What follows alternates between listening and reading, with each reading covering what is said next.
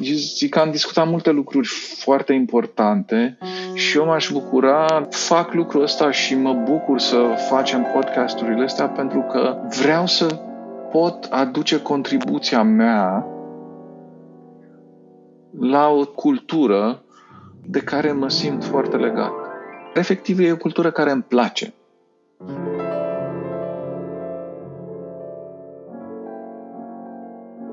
Salut! Bine ne reauzim la a doua parte a discuției despre masculinitate asumată, la care l-am invitat pe Cosmin Gheorghe, psihoterapeut, culture influencer și profesor al Facultății de Psihologie din cadrul Institute of Integral Studies din California. Cosmin are o experiență vastă academică și practică de peste 20 de ani în muncă alături de cupluri, familii și organizații. Prima parte a acestei discuții a fost despre identitate, încredere și siguranță de sine, relații de putere în cuplu, dar și despre misoginismul din România și despre discrepanța dintre nevoia de dezvoltare personală și cea a cuplului.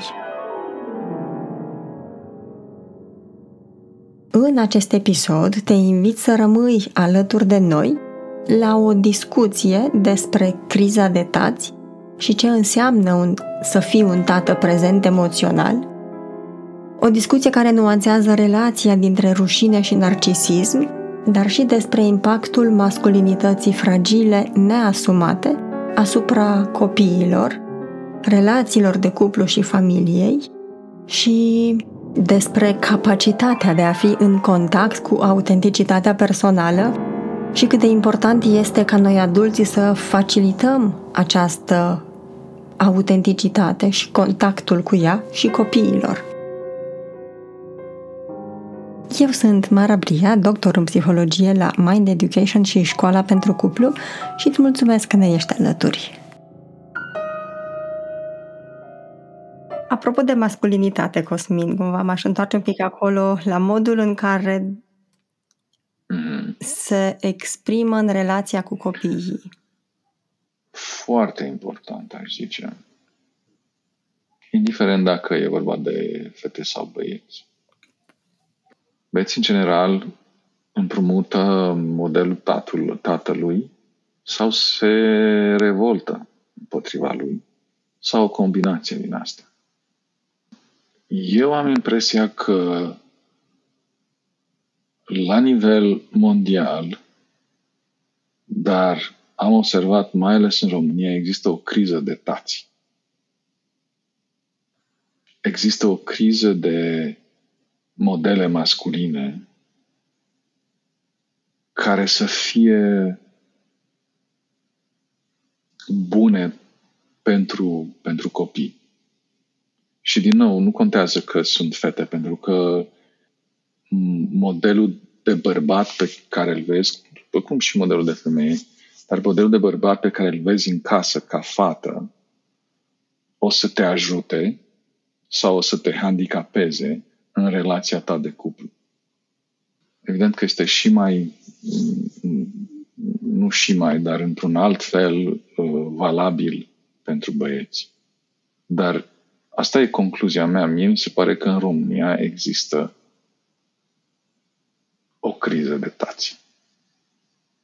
Cred că există o evoluție a ce înseamnă să a fi tată pentru copii.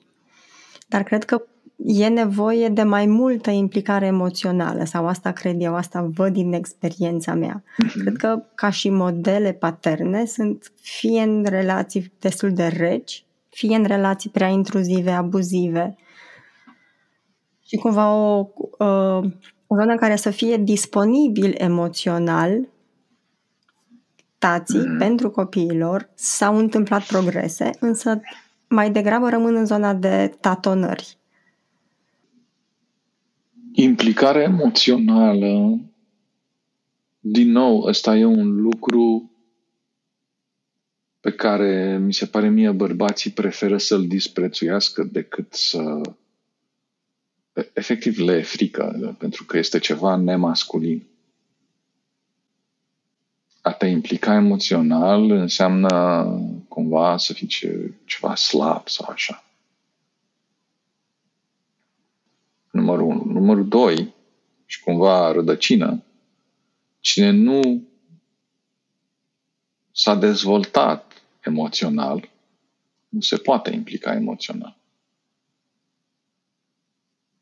Dacă eu sunt analfabet emoțional, este greu să învăț, să-mi învăț copilul să citească și să scrie în, în domeniul ăla. Și atunci, știi cum e Dumnezeu cum îl învață și el de pe la alții, sau ia de bună ce vede la mine. Din nou, fundația este încrederea. Pentru că eu n-am încredere că pot fi bărbat adevărat dacă mă implic emoțional. Că de ce? Că bărbații adevărați nu fac chestii de genul ăsta. Încrederea și, evident, credința culturală. Care zic eu că ce a început să se schimbe în România și și eu acum în ce proiecte lucrez, lucrez și în direcția aia. Pentru că este efectiv fundația unei dezvoltări personale așa, nu știu cum zic, holistic. Holistică. Și, dar stai un pic, dar trebuie să fii prezent, în primul rând. Să fii conectat cu tine, să poți să... Da, să fii conectat cu tine, să nu fii tot timpul în, într-o agonie din asta individuală în care evident că nu mai poți să fii prezent în viața copiilor. Adică mi se pare că mamele n-au încotro, că îi poartă, îi nasc, îi alăptează, n-ai încotro. Nu, știi de bine că există și probleme cu postpartum depression și ale alea. Dar mamele n-au încotro, deci ele trebuie să fie, n-au încotro în sensul nu că fac asta în obligație, dar cumva știi, prezența lor este. Ei, tații trebuie să facă un efort. Pentru că ei nu sunt prezenți, eu nu-i văd prezenți. Ei sunt prezenți când îi de fotbal, abia așteaptă să crească, să știu și eu, nu știu, vorbească despre gagici, nu știu. Dar trebuie să fii prezent din ziua zero. Dinainte, este clar, apropo de dezvoltare emoțională și uh, stabilă a unui copil, este diferența la cel la pământ în familiile în care tații sunt implicați. Indiferent dacă, uh, știu și eu mai târziu, s-a întâmplat un divorț sau așa, sau indiferent, dar prezența fizică și, și mentală și emoțională trebuie să, să. Asta este primul lucru care trebuie să se întâmple. Pentru că sunt mulți stați care, care poate că emoțional nu erau ei n-au avut șansa să se dezvolte prea mult, dar fac un efort să fie într-un mod natural prezenți în viața copiilor lor, dincolo de clasicele lucruri și dincolo de chestia, a, păi fetele, gata, trebuie să... Evident că fetele o să stea mai mult cu mamele din multe puncte de vedere, pentru că știu și eu fizic, fiziologic și așa mai departe, se aseamnă și bărbații și băieții cu tații. Dar o disponibilitate emoțională care, cum ai zis, trebuie să știe limita dintre a fi intrusiv, abuziv și a fi uh, rece și distant și mai vin și eu din când în când uh, pe acasă, type of thing. În sensul că pot să vin în fiecare zi acasă, dar să nu fiu prezent. Hmm, apropo de modele masculine. Mm-hmm când ele nu sunt și copiii au nevoie de modele. Disponibilitatea emoțională, implicarea care să-i ghideze în a înțelege ce înseamnă contactul cu ei, ce înseamnă să fii prezent. Pentru că asta, de fapt, îi pregătește pentru relațiile lor viitoare de cuplu. Exact. Exact. Pentru relațiile lor viitoare, punct. Dar mai ales de cuplu. Și, din nou, știi cum e ghidarea asta eu zic că șmecheria acolo este cât de mult vrei să ghidezi și cât de mult înveți copilul ăla să se ghideze singur. Evident că sunt niște valori culturale, adică anumite culturi favorizează ai treaba ta, te descurci. Alții vor să-i țină așa, să-i împingă de la spate până au 25-30 de ani. Și atunci tu trebuie să nu te iei, adică e greu să ieși din, din canoanele culturale, dar e important în același timp să vezi ce fel de copil e copilul din fața ta. Câtă, că dacă te uiți cu atenție, e imposibil să nu vezi. Câtă nevoie de experimentare fără ajutor are nevoie și câtă nevoie de, de ghidare are. Dar asta, în primul și în primul rând, înseamnă să fii prezent fizic, mental și emoțional. Nu înseamnă să fii, stai un pic, să nu cred, nu înseamnă 24 de ore, 7 zile pe săptămână. Dar când ești, ești. Și când nu, zici nu sunt, nu, nu sunt disponibil. Eu așa zic că, că disponibilitatea asta de a de a te arăta ca și model. Vezi, ideea este că sunt modele și modele, că mulți dați se arată ca model. Dar nu sunt modelele bune. Nu sunt modelele care duc la succes în relații de cuplu. Sunt modele care, care perpetuează, nu numai că nu duc spre shared leadership, dar perpetuează ierarhizarea asta rigidă, violentă chiar, care există între bărbați și femei. Mie mi se pare că într-o cultură care valorizează patriarhatul, o cultură care pune accent mai degrabă pe patriarhat, mm. poate avea ca și side effect tendința de a încuraja nuanțele narcisiste. Nuanțele narcisiste și dominante, aș zice. E foarte interesant. Știi cum am stat acum două luni în România în vară. Asta e defect profesional. Știi, uneori vreau să intru în vacanță și nu pot, în sensul că atunci când sunt în loc public, nu, uneori încep să observ, știi, și să computez, știi? Dar și observ în relații între oameni pe care îi știu deja, este foarte interesant cum bărbații își dau seama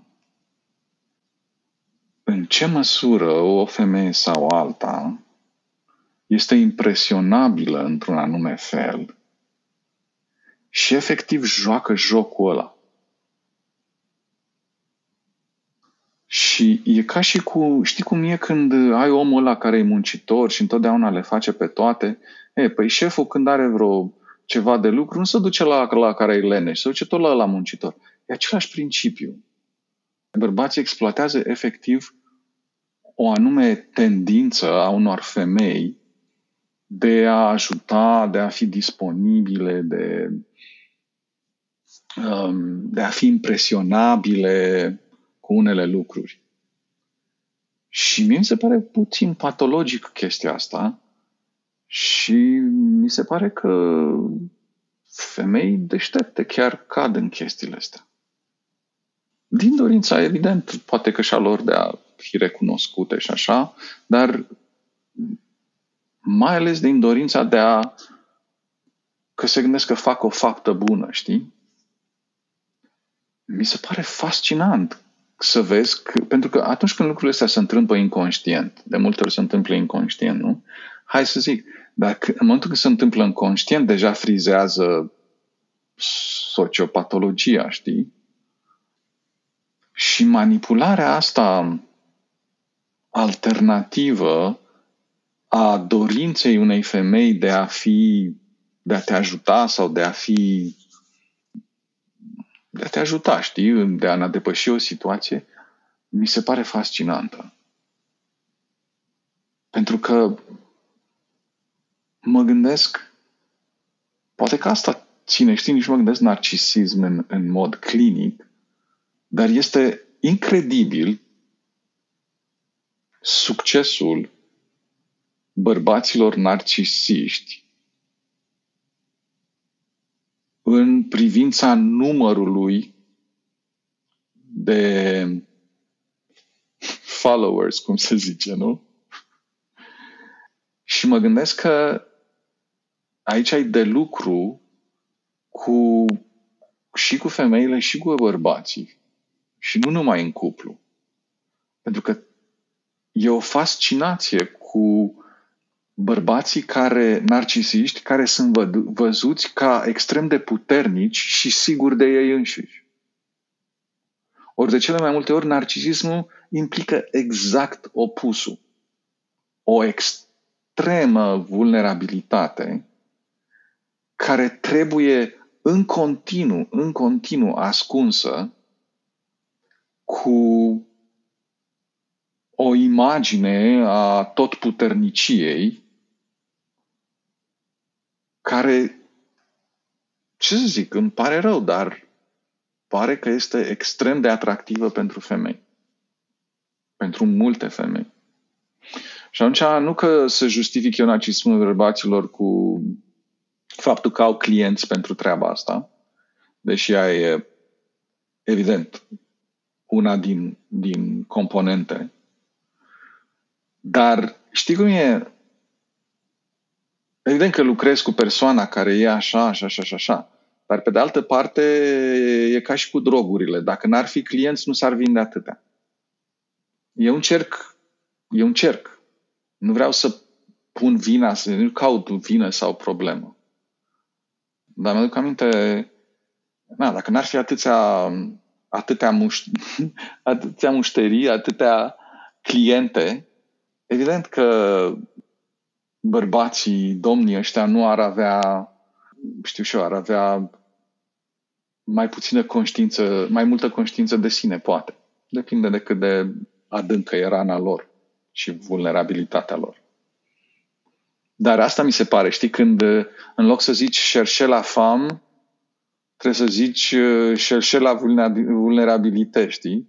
Când vezi pe cineva un narcisist care este de obicei super așa și atrăgător, mamă ce sigur, băi ce bărbat. De obicei când vezi că asta începe să, să, să, să fie prea mult, întrebarea mea asta este ok, unde e buba? Ce anume face pe cineva să se comporte în felul ăsta, pentru că dacă nu ți-e frică să descoperi ceva, nu trebuie să acoperi cu atâtea straturi și cu atâtea cereri de care știi, creează și misterul ăla și senzația asta, mamă, pe da, dacă ești atât de sigur de tine, păi este evident că vreau să fiu cu un domn atât de sigur de mine.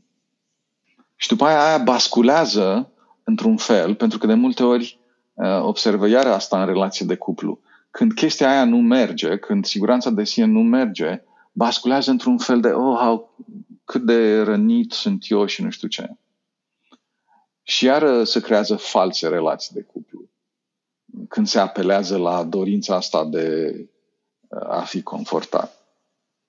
Um, eu sper acum că lumea nu înțelege că toate astea sunt niște chestii patologice. Eu vorbesc de situațiile în care devin problematice. Dacă cineva a avut, știu și eu, relații de genul ăsta într-un mod repetat și nu evident și nu îi placă. Dacă le place, foarte bine, toată lumea, nu, la urma urmei nu sunt eu să dau definiția de cuplu sănătos sau uh, cuplu fericit. Fiecare cu cum se simte bine în cuplul lui. Dar dacă cumva lumea se întreabă de, de uh, când vede excesul ăsta de siguranță de sine și dorința asta de admirație continuă, eu aș propune să se să se întrebe și să încerce să afle unde este, de unde vine nesiguranța. Pentru că există o nesiguranță fundamentală care creează o dorință extrem de intensă de a fi admirat, dorit și, și un comportament din ăsta extrem de detașat și care poate părea atrăgător. Și cum se împacă shared leadership cu nevoia asta de admirație constantă și apreciere, recunoaștere? Păi, mă da, share leadership e departe și de ceea ce numim noi un cuplu cât de cât normal, dar minte de asta. Deci aici ar fi bine să ajungem la un nivel de explorare a nesiguranței ăleia primordiale, a rănii ăleia emoționale.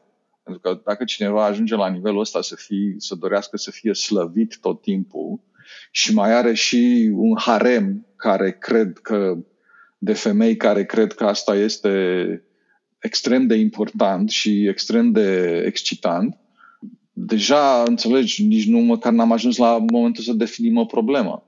Dar mi shared leadership. Eu zic așa, prevenirea ăstea se poate face prin shared leadership education la vârste fragede. Eu așa aș lega astea două.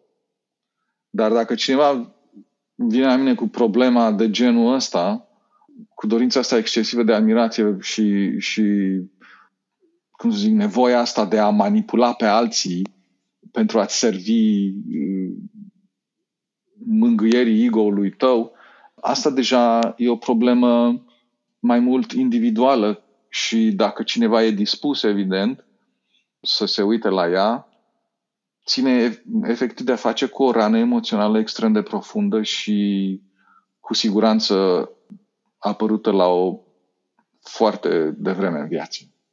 Și care sunt cele mai frecvente răni? Emoționale? Emoționale în tiparul de narcisism. De obicei, interesant. De obicei o nesiguranță ceea ce privește masculinitatea lor.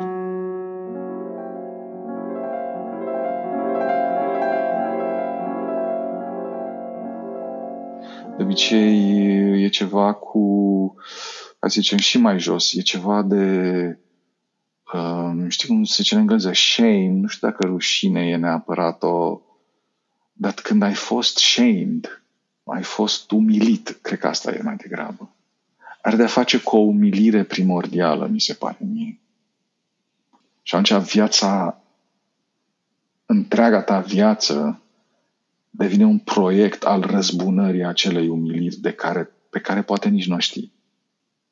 De cele mai multe ori, de fapt, nici nu nu, nu o poți descrie pentru că s-a întâmplat atât de vreme încât nici nu-ți dai seama și pe care o porți în corp, efectiv în corp, depozitată, nu numai în, în memoria emoțională.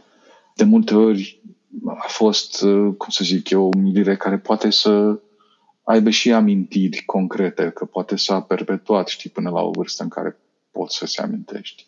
Dar mie, de acolo mi se pare că vine vulnerabilitatea și atunci toată viața mea eu mi-o petrec răzbunând acea umilire. În făcând liste cu toți cei care acum, toți din jurul meu, să plătească uh, să răscumpere ceea ce am simțit eu. Da, asta cred că e, că e cel mai frecvent. Mm, apropo de modele masculine și cum perpetuăm anumite mm. vulnerabilități și le dăm mai departe altora. Cum valorizăm anumite comportamente pentru că ne sunt familiare și că le-am trăit. Da, din păcate asta se întâmplă fără să vrem. De aia lucru cu, cu sine și cu uh, dezvoltarea asta personală, evident, atâta vreme cât m-am zis că nu se duce într-o extremă, e foarte importantă, pentru că sunt lucruri transgeneraționale nu e nimic magic. E clar, și cercetările sunt clare, chestii, cercetările de epigenetică, dar, dar și așa, lucrurile astea se transmit de la o generație la alta într-un mod nu neapărat verbal, mai ales non-verbal. Ceea ce în psihoterapia sistemică și somatică uh, e descris ca și etosul familial. Atmosfera din familie. Când ai un tată care este permanent absent emoțional, fie că se gândește cât de mizerabilă e viața lui, fie că e anxios, um, că știu și eu, se simte ratat sau nu se simte împlinit, fie că se gândește la altcineva ca și partener de viață, ca și, știu și eu, are altă relație. Toate astea se transmit. într-un mod non-verbal. Creează, e ca și cum ai avea, știu, o atmosferă care are oxigen sau alte gaze. Și copiii efectiv absorb chestia asta, nu știu cum, cum să descriu altfel. Și așa se transmite, să știu și o senzația asta de, fie de tristețe sau de nostalgie extremă sau de anxietate. Așa se transmite la copii. Copiii trăiesc în mediul ăsta în care tensiunea e permanentă și calitatea tensiunii alea este absorbită. De ce? Pentru că ei asta trebuie să facă. Ei trebuie să absorbă tot pentru a se putea dezvolta. Știi, e ca și cum ce ai în casă de mâncare. E important că ei ai o să mănânce. Jung zice așa, cea mai mare tragedie a unei familii este viața netrăită a părinților.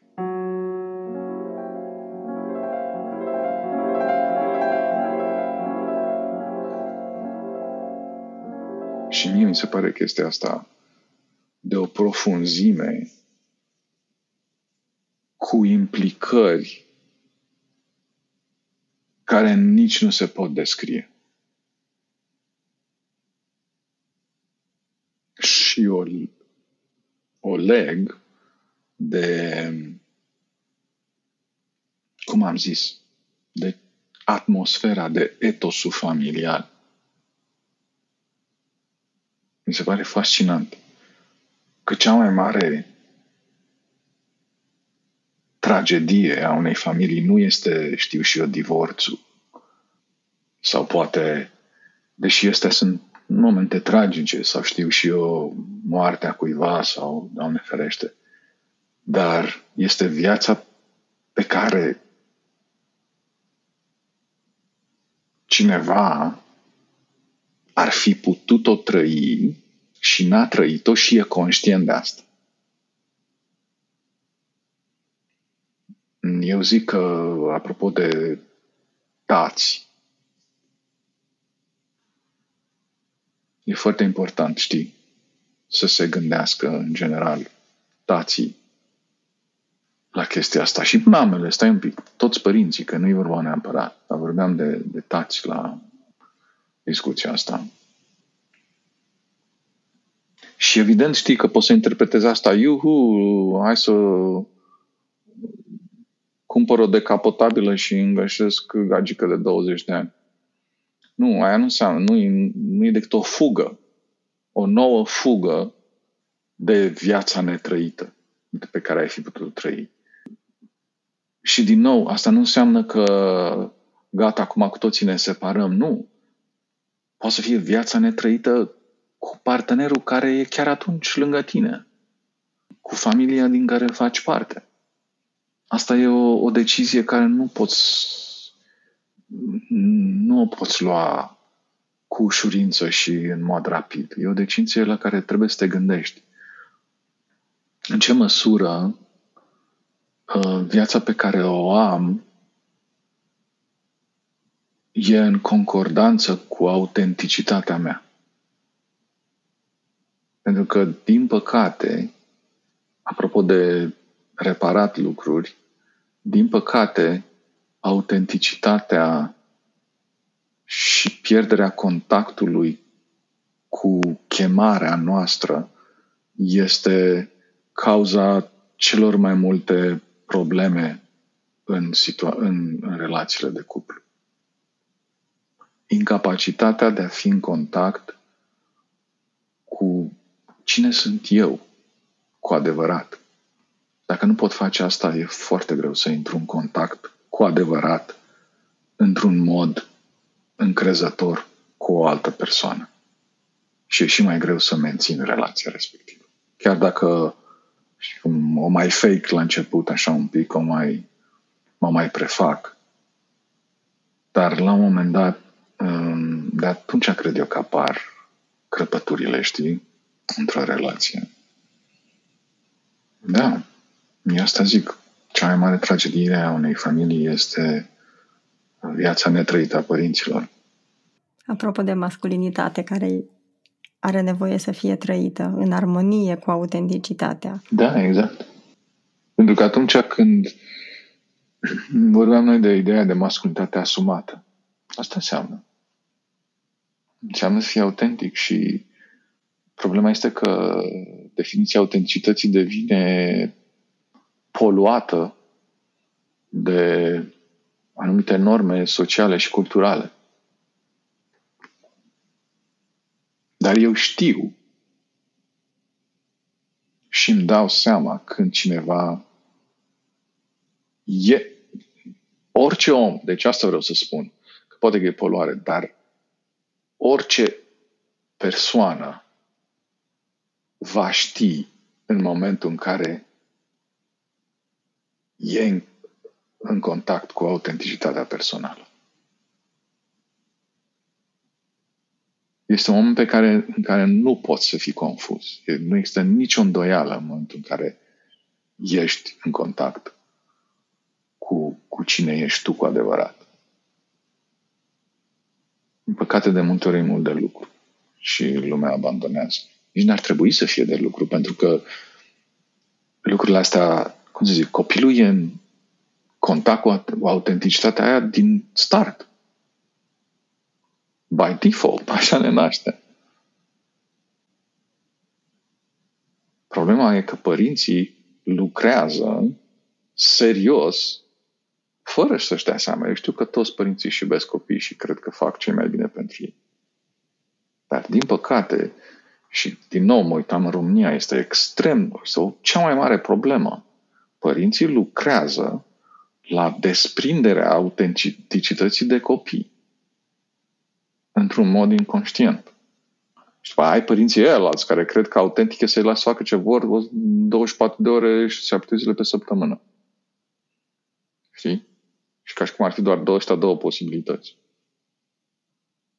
Dar faptul că tu cumva șantajezi un copil când el vrea să se exprime autenticitatea și cumva, într-un mod inconștient, îi pui în fața alegerea între autenticitatea lui sau ei și legătura emoțională cu tine ca părinte, în momentul în care pui, pui pe copil, îl obligi să aleagă între astea, în momentul ăla tu începi să crezi un, un, mare, un mare rău. Pentru că un copil nu o să aleagă niciodată autenticitate. De ce? Pentru că este un imperativ vital ca el să fie sau ea să fie conectată cu tine.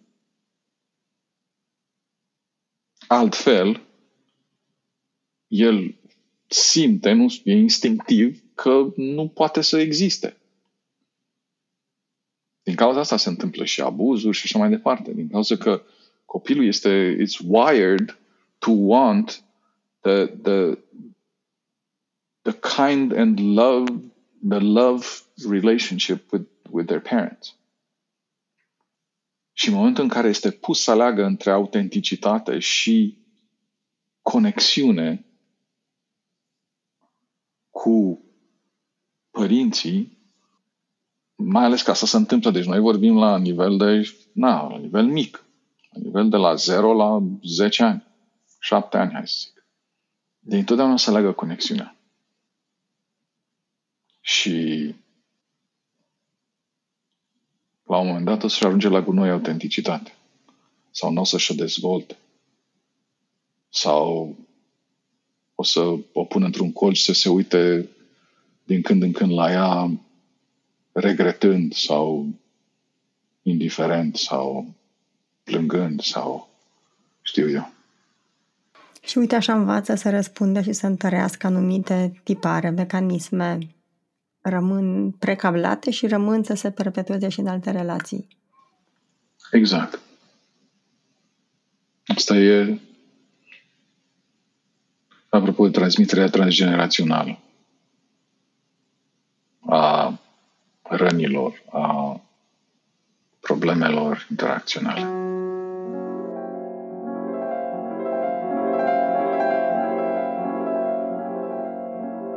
Închei așa cu un gând. Mi-aș dori dacă ești atât de deschis și dispus să contribui în uh, cultura noastră cu expertiza ta, să conturăm un alt podcast despre rețele sociale și relații și modul în care se modelează una pe alta. Da, asta e o idee de fapt foarte bună și mai ales că sunt extrem de interesat observând, având clienți, cea mai mare parte sunt oameni care lucrează în companii de tehnologie din Silicon Valley și mm, este foarte interesant să observ cum uh, uh, nu numai uzul tehnologiei modelează relațiile, dar și lucratul în domeniul tehnologiei efectiv îți modelează modul în care interacționezi cu alții. Și da, eu cred că e un subiect foarte important, în special că de câțiva ani buni de zile suntem toți cu nasul în telefon, adică mă includ și pe mine și pe toată lumea. Uh, unii mai puțin ca alții, dar uh, eu zic că, că e foarte important. Și mai ales că acum vine inteligența artificială, știi, care duce, să duc lucrurile la, o, la un nivel mult mai mare mult mai complex, nu mult mai mare. Abia aștept să ne reauzim, Cosmin. Îți mulțumesc tare mult. Da, și eu mă bucur și mulțumesc mult și să ne revedem atunci la podcastul următor. Podcasturile Mind Education sunt o declarație a misiunii în care credem noi, cei de la Mind Education, și anume să contribuim la o lume mai bună, mai echilibrată mental și emoțional. Îți mulțumesc că ne ești alături și te invit să urmărești și celelalte podcasturi din seriile Mind About You, Mind About Love, Mind About Collaboration și Mind About Communities pe site-ul mindeducation.ro, pe canalul de YouTube Mind Education și pe principalele aplicații care găzduiesc podcasturi, cum ar fi Spotify, Apple Podcasts, Anchor, Breaker, Google Podcasts, Overcast sau Radio Public.